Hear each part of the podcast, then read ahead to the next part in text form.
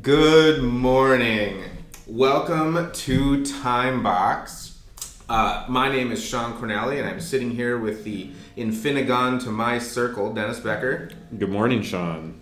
Infinigon. That's a good one. Yeah, hey, I come up. See what I did? Yeah. I come up with a different every time. I see that. It's yeah, it's a podcast thing I picked up. Yeah. it's how you make good pod.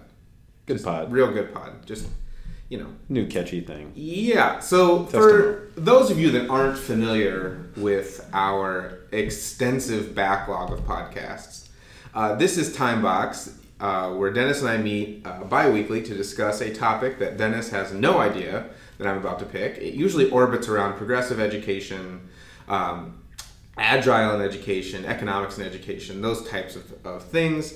Um, and I surprise Dennis with the topic, and then we have a predetermined amount of time that I pick for us to talk about it. and when I'm done talking about it, I say the time box is over. And that's exactly how agile is supposed to work. Yeah, it sure is. Nailed it.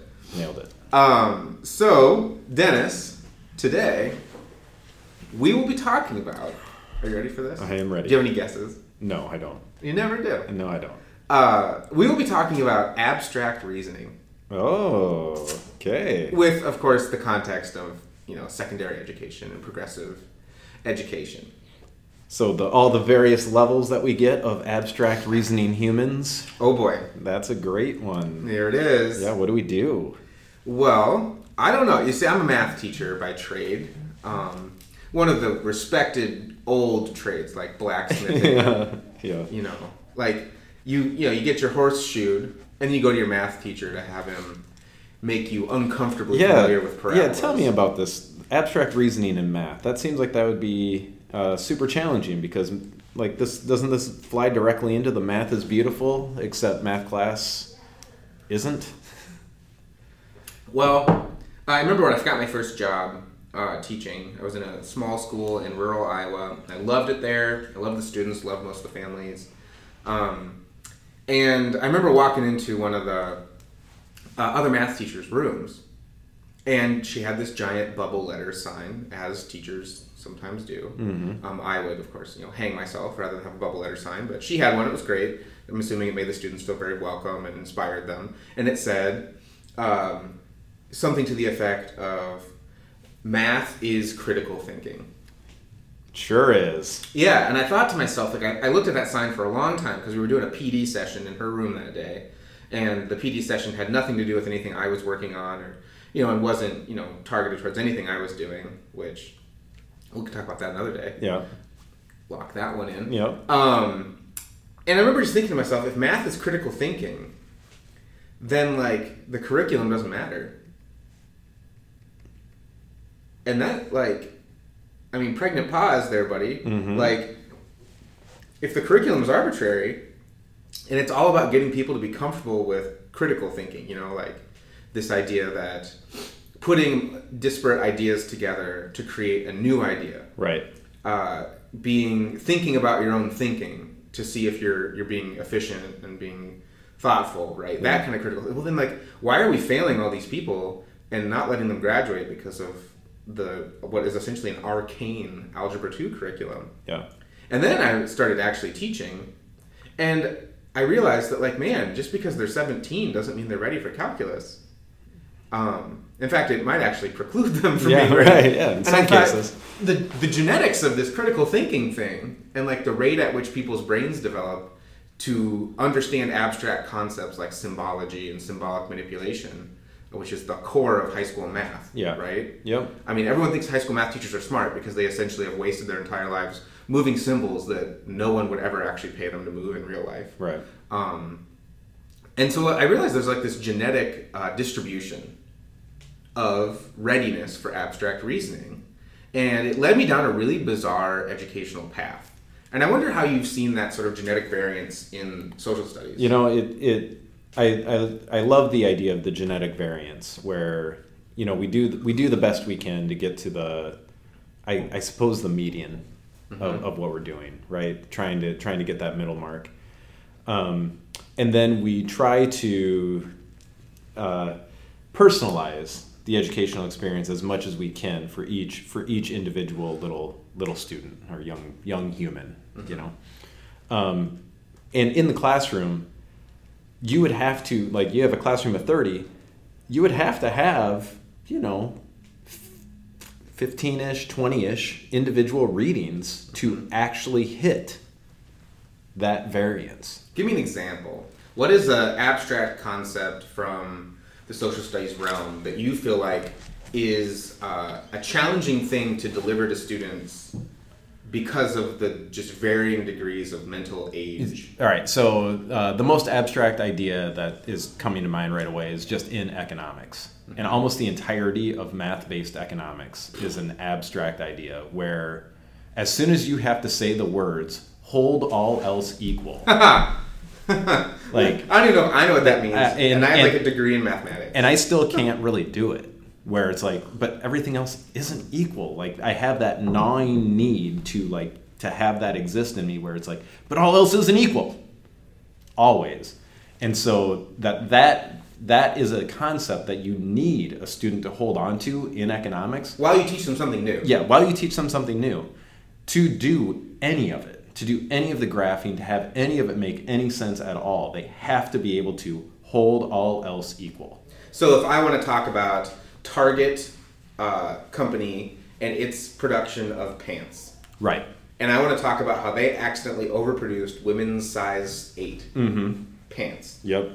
right? Yes. We'll assume it's a legging. Let's be Sure. Yep. It's 2018. Yep. It's Let's date ourselves. 2018. Yep. There we go. So you're telling me that for me to understand that as a student, that that would drop the price of those particular leggings. Yeah. But I have to hold all else equal. Yes. So in my brain, I have to be able to say, well, the price of nylon didn't change, the price of elastomers didn't change, the distribution of all these extra pants didn't cost extra fuel. Right. Like I have to hold all that equal Yes. as if to they hadn't produced that amount. Yes. The week before. Yes. For the for the model for those basic models to really make sense. Yes. How many students do you think can do that in your Oh like my in your professional random you know sort of guess here, shot in the dark? How many kids can actually hold all else equal while talking about supply and demand? Um. Like truly do it, not just answer the question right because Yeah. you taught them. the Because I was just gonna say that. I was just gonna say answer the question right or actually do it. Actually do it. It's probably I don't know ten percent. How many adults? I, it's just not very many. It's just not very many people.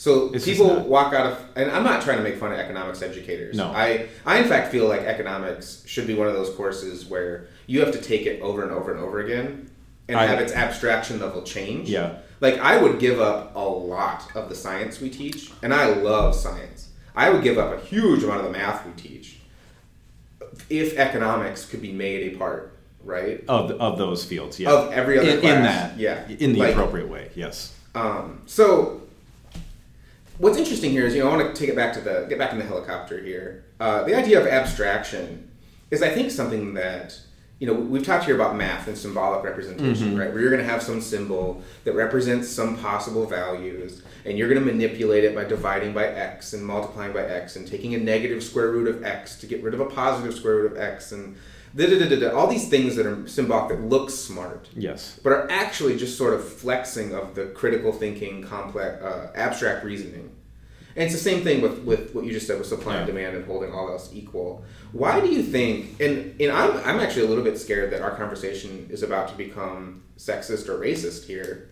Uh, and I don't we don't I don't mean that at all here. I mean the when I reference the genetic variation of students, I mean between every single individual, not any sort of phenotypic pick. Well, yeah. Right. Genetics are so complicated to tie to Right. tie the ability to abstract reason to also the gene that controls your race or your sex Right. would be ridiculous. I just want to be clear that like Yeah. that is nowhere near where we're smelling. No. I like I have had identical twins who are at different abstraction levels. Absolutely. Yeah. So- Genetics are super complicated. We don't understand them. No. So here we are looking at this black box that is the genetics of the student mixed with the epigenetics, how they were raised, how that is related to how they're going to express their genes. Uh, you know, the amount they've practiced these kinds of skills obviously matters. The amount that their parents understand it and are educated obviously matters. So you end up with a, staring at a group in our context, the Iowa Big context. You end up staring at a group of students uh, you got you know five ten on a team Yep. or you're looking at a classroom you know 18 25 kids Yep. whatever and every single one of them is a different mental age with whatever topic you happen to be talking about, and then the dice re-rolls tomorrow yeah. when the topic changes or the needs of the project change. Yes. So as a teacher, how do you deal with what appears to be like a I don't know if that's an impossible job of differentiation. Yeah, I, I think it is an impossible job of differentiation, at least in the way that we're trained to do so now. Where when you have to keep, like, whatever the list of standards is, when you have to keep that buried at the, at the absolute core of what you're doing, mm-hmm. you lose the humanity of the person that you're dealing with. Like, somehow you, you put this list at the top level and the student comes in right under i mean it's close to the top level mm-hmm. and you want it to be the top level but it's but a lot of times it, it slides in right under the top level. For me it took it took breaking out of the classroom to be able to put the student where the student belonged. I remember that that emotion that you're describing there is actually one that i had a lot as a you know i was teaching this rural school so my student loads were you know variable wildly depending on the year. And i taught all those classes that everyone thinks are just the best right? AP computer science, AP calculus, AP physics. Um, mm-hmm. Some days I would wallow into chemistry, right? But like, I remember there were days, and I'm not proud of this, where we would be covering something like uh, the limit definition of a derivative, which is a very early calculus concept, uh, arguably important. I don't know, right? Right. Depending on who you are and how old you are. And I would sit there and I would think if I could get through these four examples during the class period we had, then I had done my job. Mm-hmm. I had presented to them this really yep. hard idea that I'm probably the only person in the building capable of teaching. Like, aren't I awesome? And I don't know, you know, I didn't think that explicitly, right? But right. you know, it's there. Yeah. And and no matter what, you know, I would then give a quiz on it and see who got it. And then I was really compassionate. I would say, you know, you didn't get this right away. Why don't you take some time and, you know, we'll we'll assess this again some other day and I'll change your grade. And that was like me being really kind. Mm-hmm.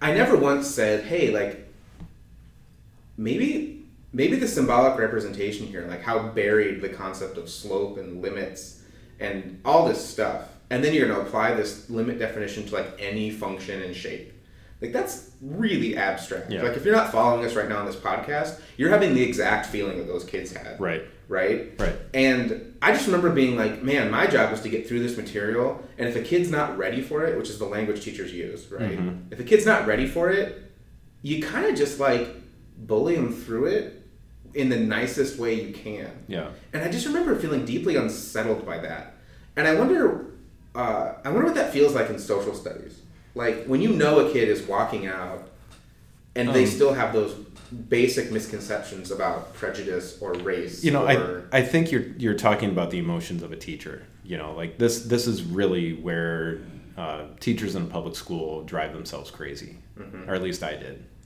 And it and it is that idea that are it is the for me for me it was the rationalization where at least I think most of them got it.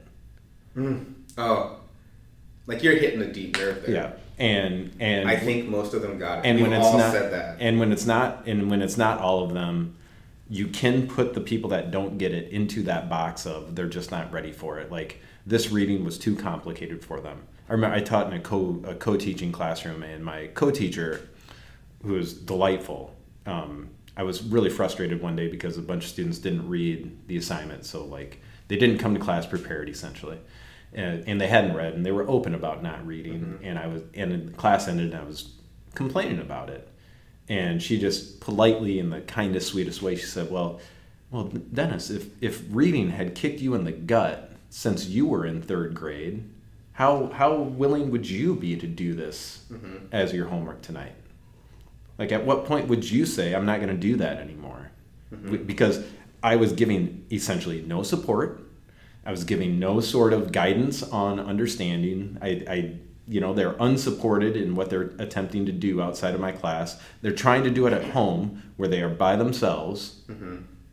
Like I had zero. And they're probably reading. You're assigning a reading that's at their rung of abstraction or higher, right? Because that evidently is the goal of a high school teacher. Is yep. to stretch that, yep. yeah, whatever, yep. you know, make it seem like a tiny college yes. or whatever. Yes. Um, And I thought, and I legitimately thought stretching those muscles. I mean, this is something maybe I'm, I'm wondering for you is these the abstract reasoning. Like, even if they can't do it, how important is it that they stretch those muscles to try to do it? So now we're we're getting to the question I think I really want to talk about. Um, the I've had this discussion with a lot of different educators. Um, and I've been a teacher for ten years, um, which is not you know whatever. I think It's not forever, but it's time. good. That's a good amount of time. Um, and I've had this conversation a lot because at first I was really confused as to what to do because everyone tells me the job of the teacher is to serve the students and their families.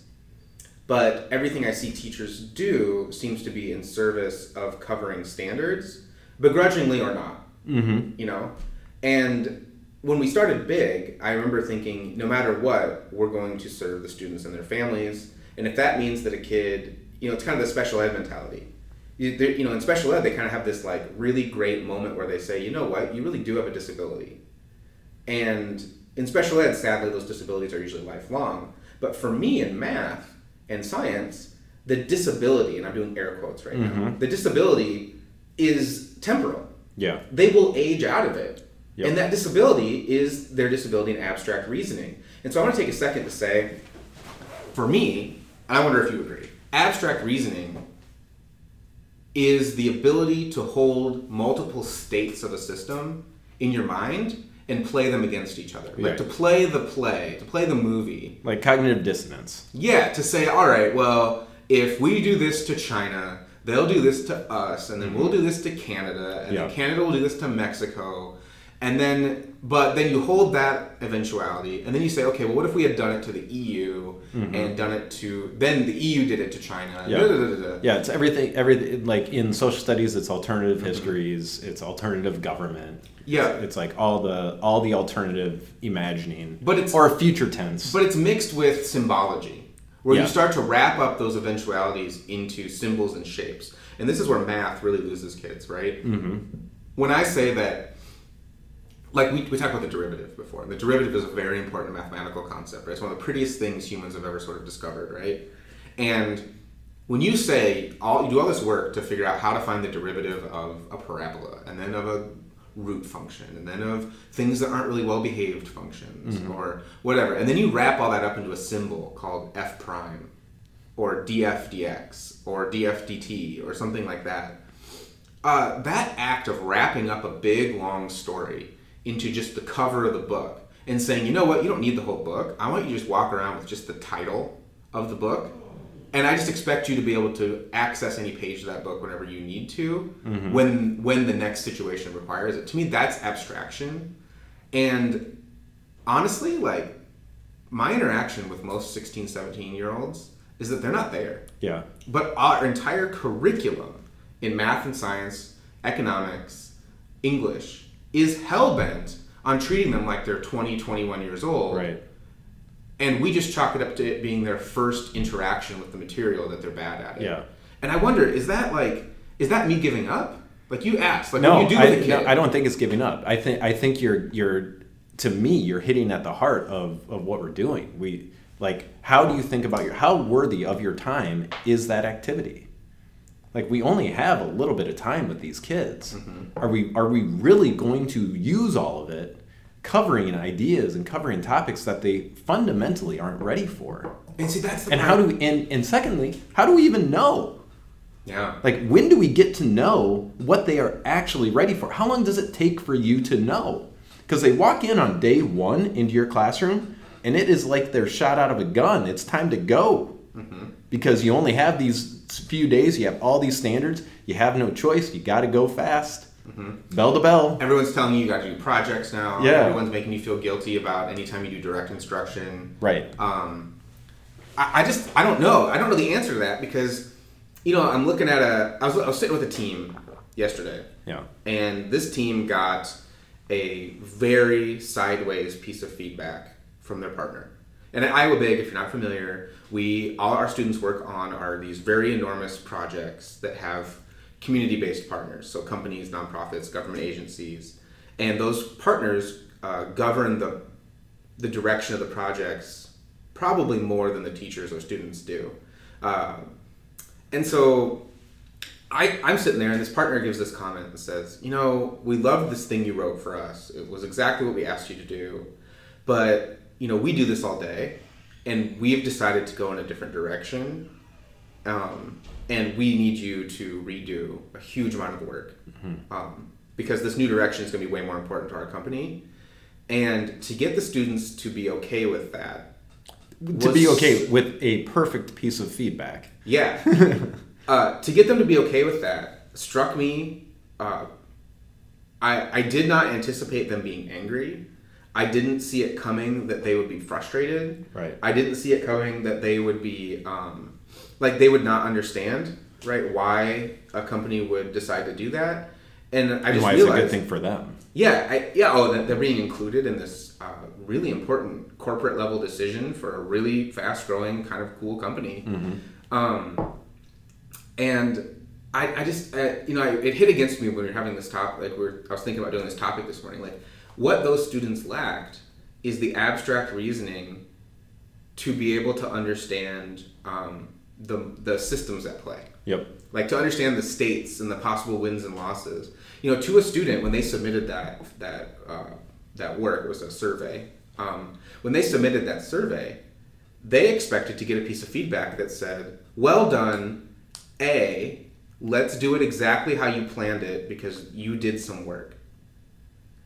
And I just realized like that's the most concrete way of thinking about like this this concept. Yeah. And then I thought, God, what are we doing here at Iowa Big? Like, how can I be putting students in this situation where they can't possibly understand? Or maybe that's the point. Maybe you know, you back to your original idea. I, I think that is the point. Because when I would try to do that in economics or when you would try to do that in math, I think the default of a student is, well, I'm just not good at this. Mm-hmm. And then if, if, we're t- if we're relying on math class to help teach abstraction, we're probably doing it wrong. Well, I mean, even I mean, that's just a. You would never do that in real life. No.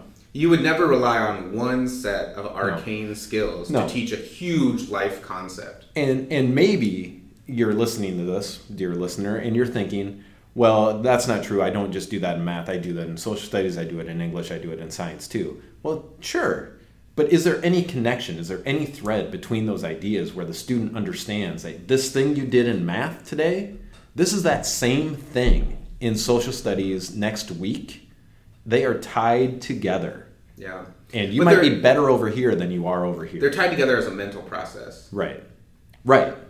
and that's something that I feel like is very hard to. Uh, it's just really hard to teach because Yeah. you know the- we've been talking about abstraction now for a long time, and even talking about it is abstract. Like if I think if we had a student listen to this podcast, they They'd be would like understand gibberish. it. Yeah. and they would just think it sounded like a bunch of like two white dudes saying smart words, right? Uh, which is maybe what we should call the podcast, Semi smart. right? Yeah. quasi smart, Semi. Yeah. Semi words. Um, um, it's. I think we have an endemic problem in in American education, which is that we have said we're going to educate everyone, which is really pretty. Yeah. That's a that's a very attractive, gutsy, ballsy thing to say. Mm-hmm.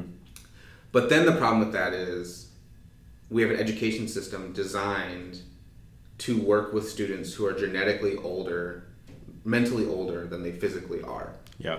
You know, whenever even and we even fall prey to this. You know, when I think of our best students, quote unquote, they're the kids who just happen to feel like they're in their twenties, even though they happen to still be in high school. Yeah. And obviously, they're still in high school, so they still do like high school things and have high school friends and high Right. school social interactions. But their ability to mentally process something is just higher. Well, their ability to abstract it. Yes. To think of multiple Right. eventualities, Right. the ability to symbolically represent uh, things, the ability to uh, understand doing something that they don't enjoy, right? Mhm. And like reap the benefits of it. Those are all abstract reasoning skills. I mean, Right. most adults kind of suck at it. Right.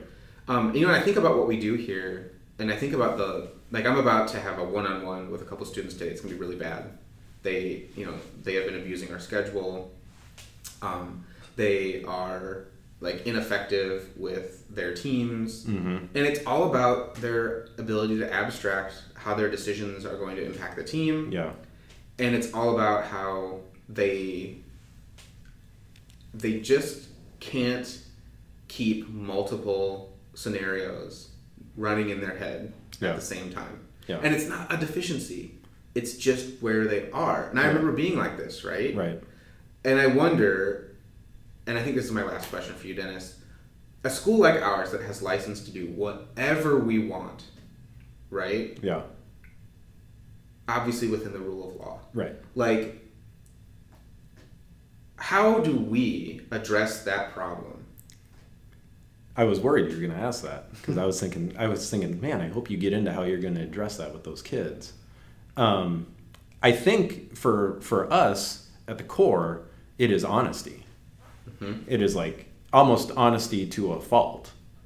You know, actually, it's not to a fault. It's perfect. Like you just have to be open and honest with them that that you are unable. I think that you are unable to do this right now. You are showing me you are unable to do this right now with your behavior. Mm-hmm. And the reason why I think it is is because you're really bad at abstracting and being able to imagine multiple futures, one in which you do a thing and one in which you don't. And what we are trying to to get you to work on and get you to understand is that that those are choices that you can make and you are in charge of that choice. But to be a good decision maker, to be a good rational human being, you have to imagine multiple futures that don't agree with each other. And if you can't, I mean, and we're gonna we're here to help you do that. Mm-hmm. So sometimes I will be your imagination. So the the gutsy move on Big's part has been to give students control over their attendance, obviously within the rule of law. Yeah. Uh, to give students control over where they attend when they work. Mm-hmm. To give students control over how they communicate. To give students control over how they communicate accessible material. I mean, it's a lot of control. We Yeah. do a lot of prompting. So I'm going to sit down with a kid who has been here now for almost a year. And he is going to tell me all the reasons why his decisions not to come, not to attend, not to join his team meetings are based on legitimate excuses that I think he really believes, mm-hmm. right? And I have to get him to understand that his abstract reasoning level is below his physical age Yep. and that he tends to choose whatever feels the best to him in the, Right. concrete now. Right. Um, Like it feels like the thing that you need to do is to make him understand that his first instinct needs to be paused. right. And just But here's the deep question: Can he do that? I mean, is every other school right and we are wrong? Where every other school says we are going to control the student's time, put them in a seat, in a place, know when that is, and track it, which we don't do in the, in the same way, Yeah. right? Uh, that that this room is the only room where physics is done. Mm-hmm. For the va- I mean, I know teachers say that's not true, Yeah. but to the, to the user experience is that Right. that uh, the way that you're going to show me proficiency on these all important standards, I decide that and you comply. Right? I don't care how much control you give kids within that framework. Yeah. If you're telling them what time they have to be somewhere, what room does physics, Yeah. social studies the best, and how you're going to be assessed, that is a kneecapping of the abstract reasoning process. Yeah. And what do I do with this kid? Because he has demonstrated that he cannot do any of those three right on his own. Yeah. But he's still here in our school where we give students that control. Mm-hmm. What do I do? I think I think what you're talking about is two systems that are so different that the logistical nightmare of a 3000 student high school to give that freedom would be impossible. You know, so they are making the economic decision. Like they're they're choosing. We get to make a different choice mm-hmm. because the way that we are structured is so I think we should do an entire episode on small learning communities. Yeah. And the I economies that, of scale yeah, there. Absolutely. And so can he can he understand that he is not at that level of abstraction? I think so. And can he grow into that level of abstraction? I think so. See, I, I'm actually feeling a little bit down on this. Yeah. I wonder if, because his brain has not fully developed in that area, anything I say Actually- about it will come across as punishment or reward. The thing the thing that I guess I'm I'm really holding on to is not that he becomes good at abstraction right now. It's that instead of just blindly choosing his first instinct, he has that he has that quick pause. Mm-hmm.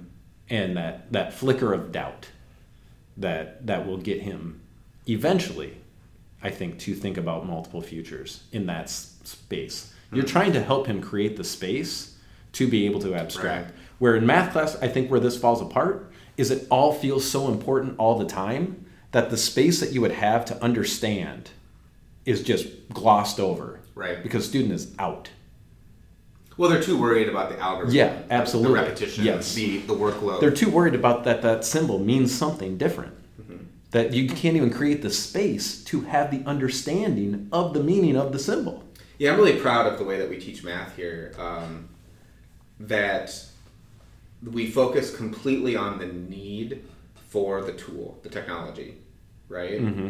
And so we ask, you know, we spend an unbelievable amount of time asking questions that are worth answering. Like I call them Saturday questions, right? Yep. Questions you would actually care about on a day where you have freedom. mm-hmm. and uh, and then I, I ask the students very very calmly if they agree with me that they probably need to learn a new math technology to handle that and when the answer from them is yes I, I know that I've engaged the concrete part of their brain that they can at least think of this problem this data set yeah this algorithm as a necessary thing mm-hmm.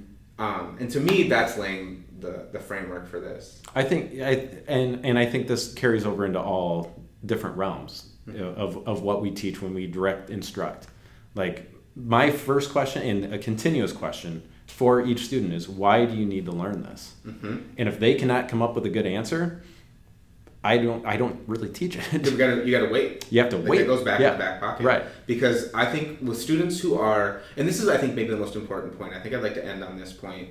The teenagers are in a very unique spot, and I, if anyone who's a high school teacher is listening to this podcast, I'd like you to just think very hard about the fact that teenagers are in this spot of the fuzziness between a brain transition right? Mhm. And whatever that means to you, whatever neurology you need to read to like understand what I'm talking about, whatever. Like the the, the fuzziness between being a fully concrete reasoner, like a middle schooler, Mhm. and a and a majority abstract thinker, like a fully grown adult. That fuzziness is the uniqueness. right And to me, that's why high school should stop looking like tiny little colleges, right? Right. That's why we have to start probably grouping students not by age, but by some other measurement, Metric, yep. which no one has, by the way, and I don't Right. have a good solution for.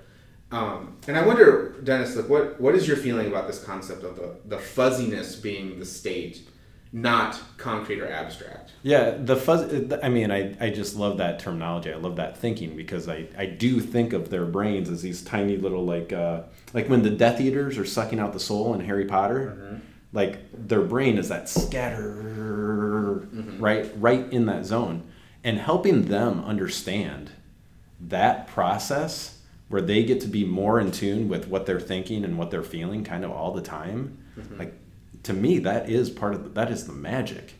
Where if you can start understanding yourself in that way at this age man dude, the feedback i've gotten from kids is it is much easier for them to be introspective and metacognitive once their brain kind of gets out of the fuzziness mm-hmm. and gets out onto the other side but pretending like they are on the other side is the most frustrating thing in the world to That's how you get required That's- algebra too. Absolutely. That's how you get a bunch of kids that are angry to be there, that don't understand the point, that can't figure out what they're doing, and that are too afraid to ask a question.